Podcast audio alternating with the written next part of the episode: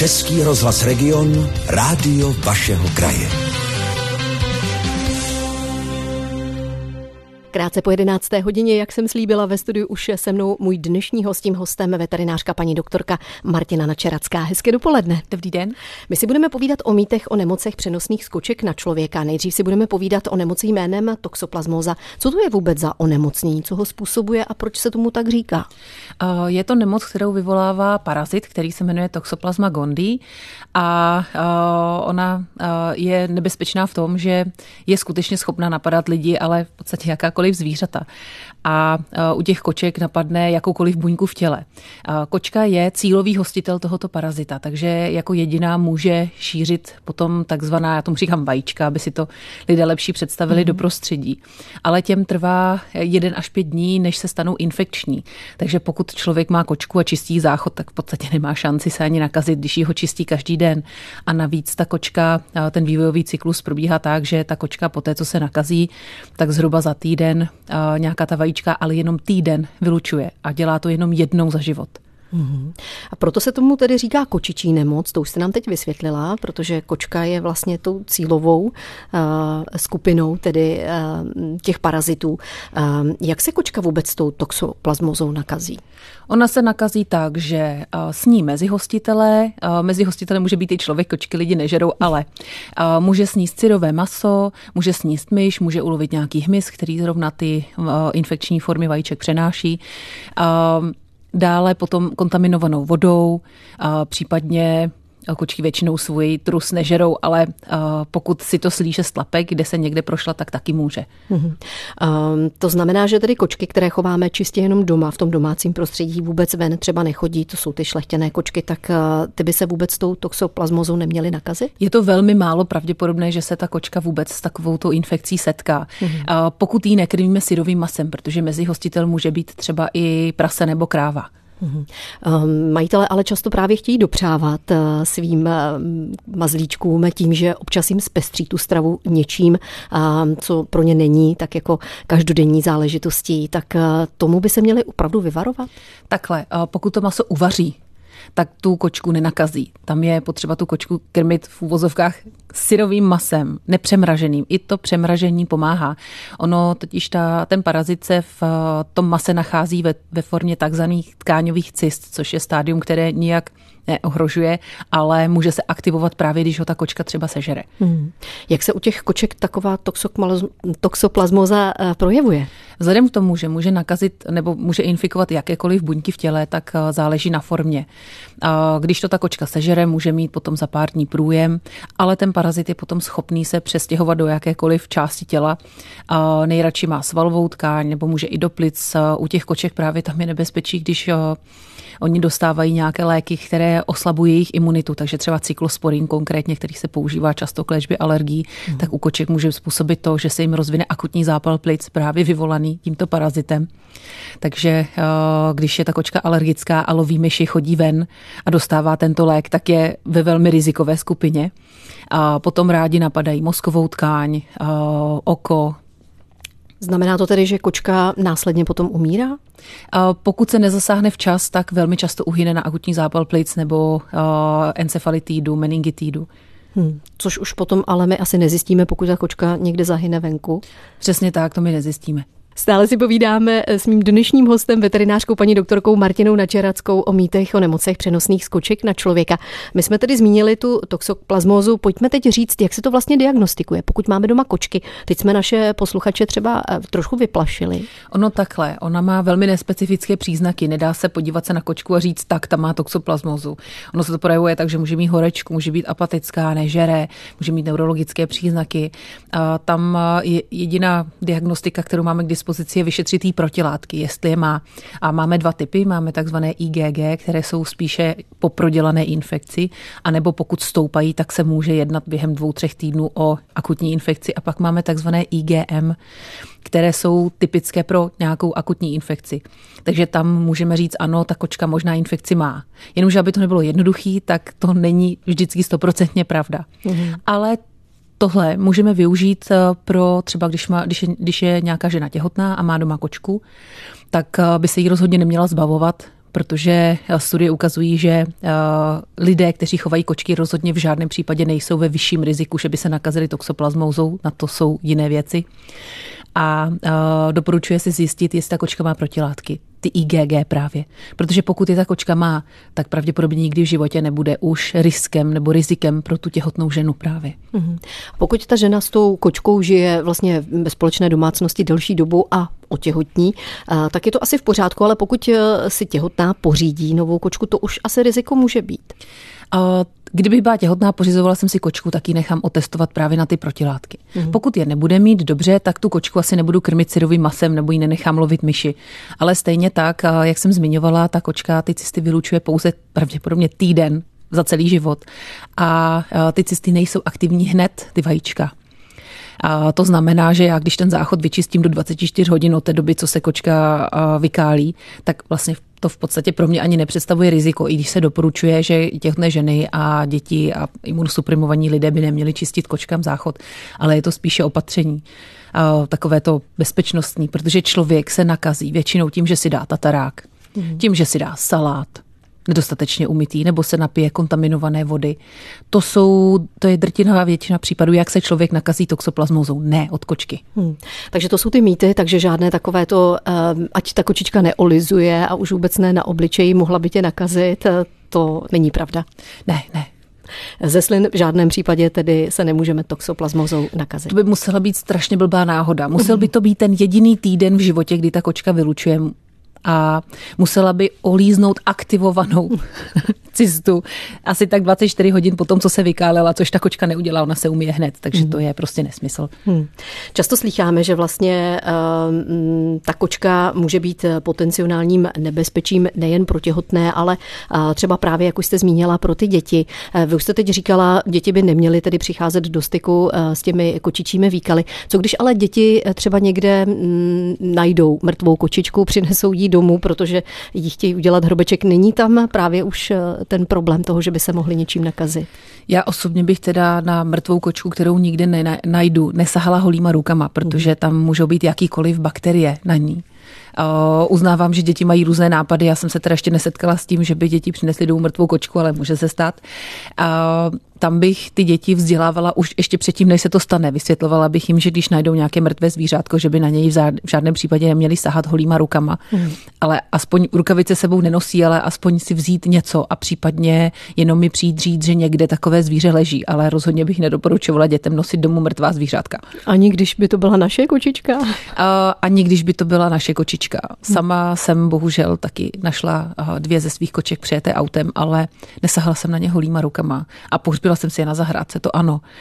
Ale uh, ty děti nevědí, takže spíš doporučuji rodičům vzdělávat děti, nesahat na mrtvá zvířátka, spíš přijít, upozornit, uh, případně uh, mít sebou, když už teda potřebuji šahat na mrtvá zvířátka, tak sebou nosit aspoň rukavice. Stále si povídáme s veterinářkou paní doktorkou Martinou Načerackou o mýtech o nemocech přenosných skoček na člověka. Možná by pomohlo třeba nějaké odčervení nebo očkování. Je to možné vůbec v tomto případě?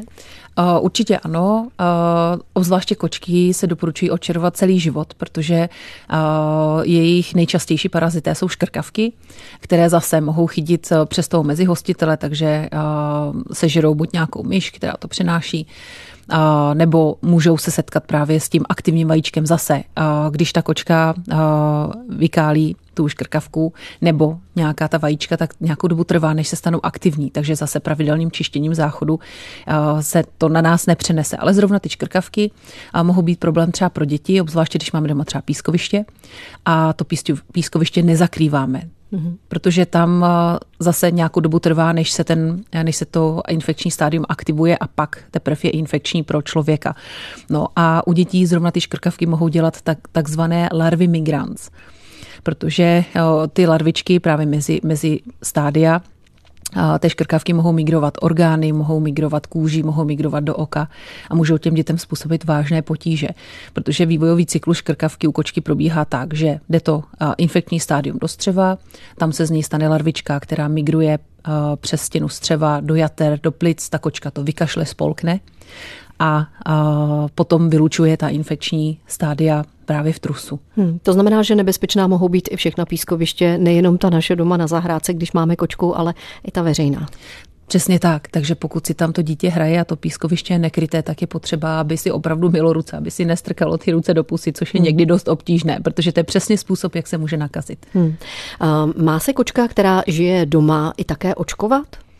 Určitě očkovat ano, protože majitel chodí ven. Stejně taky očervovat by se měla, sice ne tak často jako kočka, která loví a chodí ven, a protože majitel nechodí domů standardně přes dezinfekční rohož. Hmm. Majitel domů přijde, zuje si boty, ta kočka je může ulíznout, může se s nimi, může se o ně otřít a to je způsob, jak se může nakazit tím, co ten majitel domů přinese. Takže kočky, které jsou jenom doma, a doporučujeme očerovat jednou za půl roku, kočky, které krvíme syrovým masem alespoň jednou za tři měsíce a přes sezónu kočky, které aktivně loví, tak ideálně každý měsíc, protože to očervení, klienti si to často představují takže to očervení jako očkování, že to ta kočka dostane a ono jí to chrání, ale ono to tak není. Tu kočku to zbaví aktuálně červu, které má, většina těch očervení se ani nevstřebává do krve, takže na ty migrující larvy nefunguje.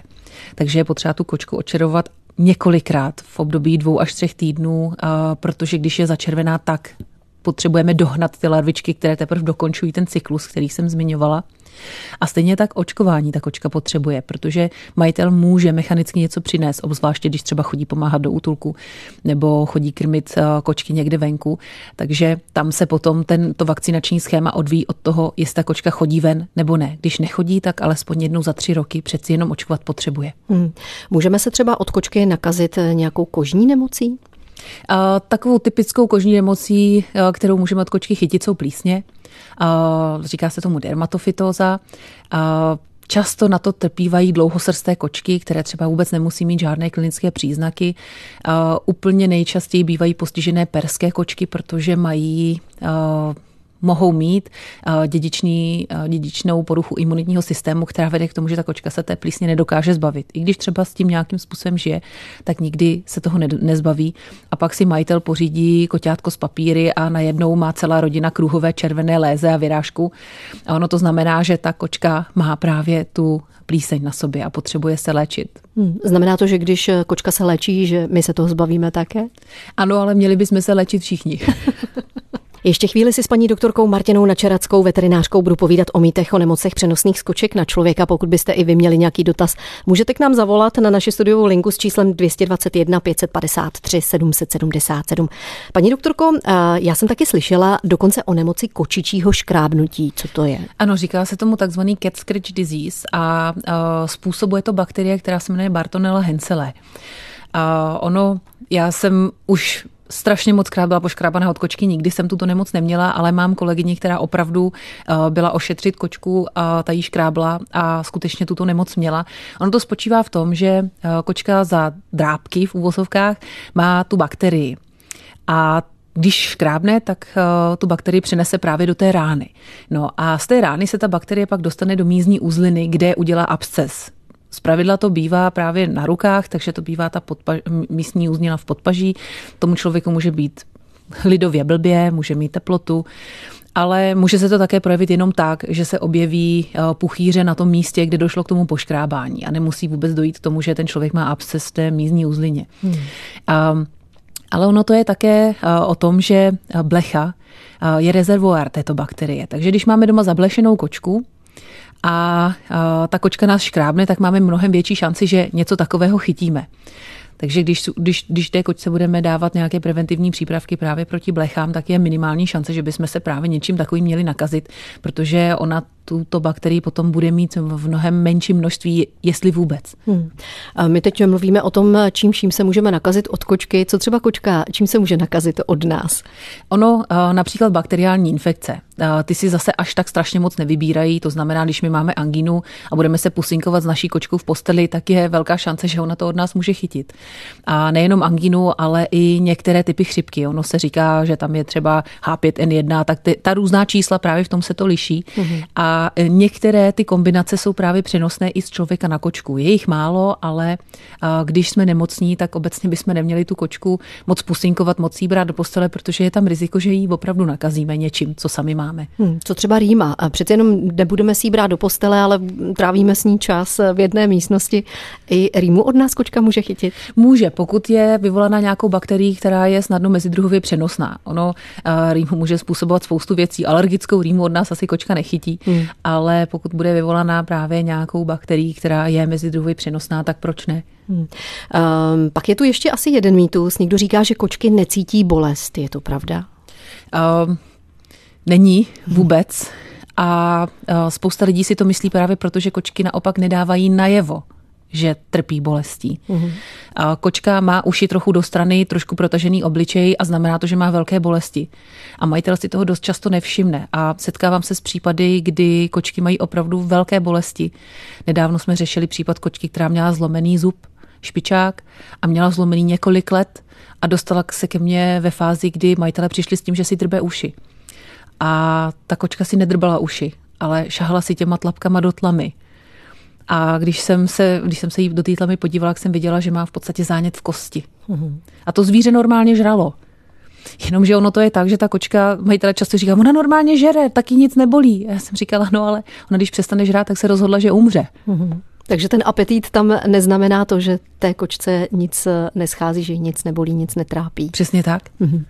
A možná bychom na závěr tedy měli říct eh, našim posluchačům, že eh, tohle všechno, co jsme teď dnes probrali, eh, vůbec člověk nemusí zaznamenat, pokud se dobře o svou kočku bude starat. Přesně tak, pokud ji pravidelně odčervuje podle toho, jaký má způsob života, pokud je očkovaná, pokud má nějaký antiparazitární přípravek právě na blechy, tak kočka pro nás není významným rizikem nějakých nemocí, které od ní můžeme chytit ale může to být eh, příjemný domácí mazlíček. Přesně tak. Jak často bychom měli tedy s naší kočkou asi navštěvovat veterináře? Záleží na tom, jak je ta kočka stará. Obecně ideální je, když s kočkou zajdeme alespoň jednou za rok na prohlídku. I když je to kočka domácí, která nikam nechodí, protože takhle můžeme včas odhalit nějaké onemocnění. Třeba kočky trpí často na selhání ledvin, takže když se jim pravidelně vyšetřuje krev, tak se to může odhalit ještě ve stádiu, kdy kočka na dietě přežívá mnoho let a nakonec spokojeně umře na něco úplně jiného. Hmm. Já vám moc děkuji za zajímavé informace, které jste nabídla našim posluchačům k dnešnímu tématu. Mým hostem byla veterinářka paní doktorka Martina Načeracká. Příště se budu těšit na slyšenou. Děkuji, hezký den. Český rozhlas Region, rádio vašeho kraje.